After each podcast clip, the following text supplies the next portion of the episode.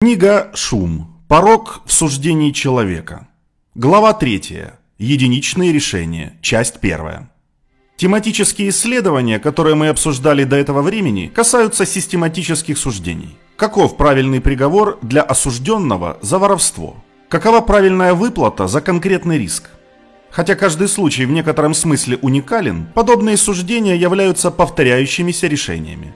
Врачи, диагностирующие пациентов, судьи, рассматривающие дела об условно-досрочном освобождении, сотрудники приемных комиссий, рассматривающие заявки, бухгалтеры, составляющие налоговые формы – все это примеры повторяющихся решений. Шум в повторяющихся решениях демонстрируется шумовым аудитом, подобным тем, которые мы показывали в предыдущей главе. Нежелательную вариативность легко определить и измерить, когда взаимозаменяемые специалисты принимают решения в аналогичных случаях. Намного сложнее, а может быть даже невозможно, применить идею шума к категории суждений, которые мы называем единичными решениями.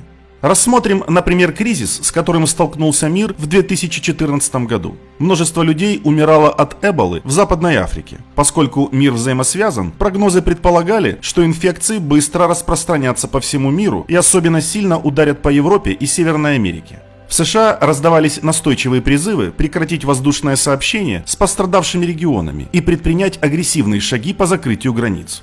Политическое давление двигаться именно в этом направлении было сильным, и известные и хорошо информированные люди поддерживали эти идеи. Президенту Бараку Обаме пришлось принять одно из самых сложных решений за время своего президентства. Такое решение, с которым он никогда не сталкивался ранее и никогда больше не столкнулся. Он решил не закрывать никакие границы. Вместо этого он отправил в Западную Африку 3000 людей, врачей и солдат. Он возглавил многонациональную международную коалицию стран, которые не всегда хорошо работали вместе, используя свои ресурсы и опыт разрешения ситуации в источнике проблемы. Единичность в сравнении с регулярностью.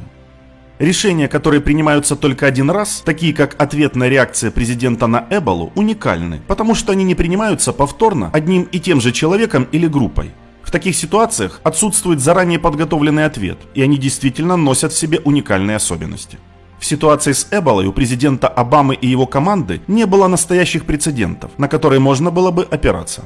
Важные политические решения часто являются хорошими примерами единичных решений, так же как наиболее судьбоносный выбор военачальников – Решения, которые вы принимаете в своей жизни при выборе работы, покупке дома или при создании семьи, обладают теми же характеристиками. Даже если это не ваша первая работа, дом или брак, и несмотря на то, что бесчисленное количество людей сталкивались с этими решениями раньше, решение, которое вы принимаете, кажется вам уникальным.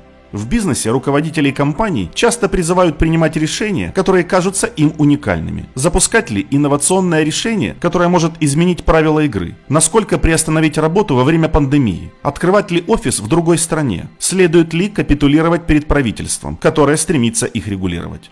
Возможно, существует единый непрерывный процесс, а не категориальное различие между единичными и повторяющимися решениями. Андеррайтерам приходится иметь дело с некоторыми случаями, которые кажутся им крайне необычными. И наоборот, если вы покупаете дом в четвертый раз в своей жизни, для вас, вероятно, покупка дома стала повторяющимся решением. Но примеры крайностей четко показывают, что разница многозначительна. Идти на войну – это одно, проходить проверку по годовому бюджету – другое.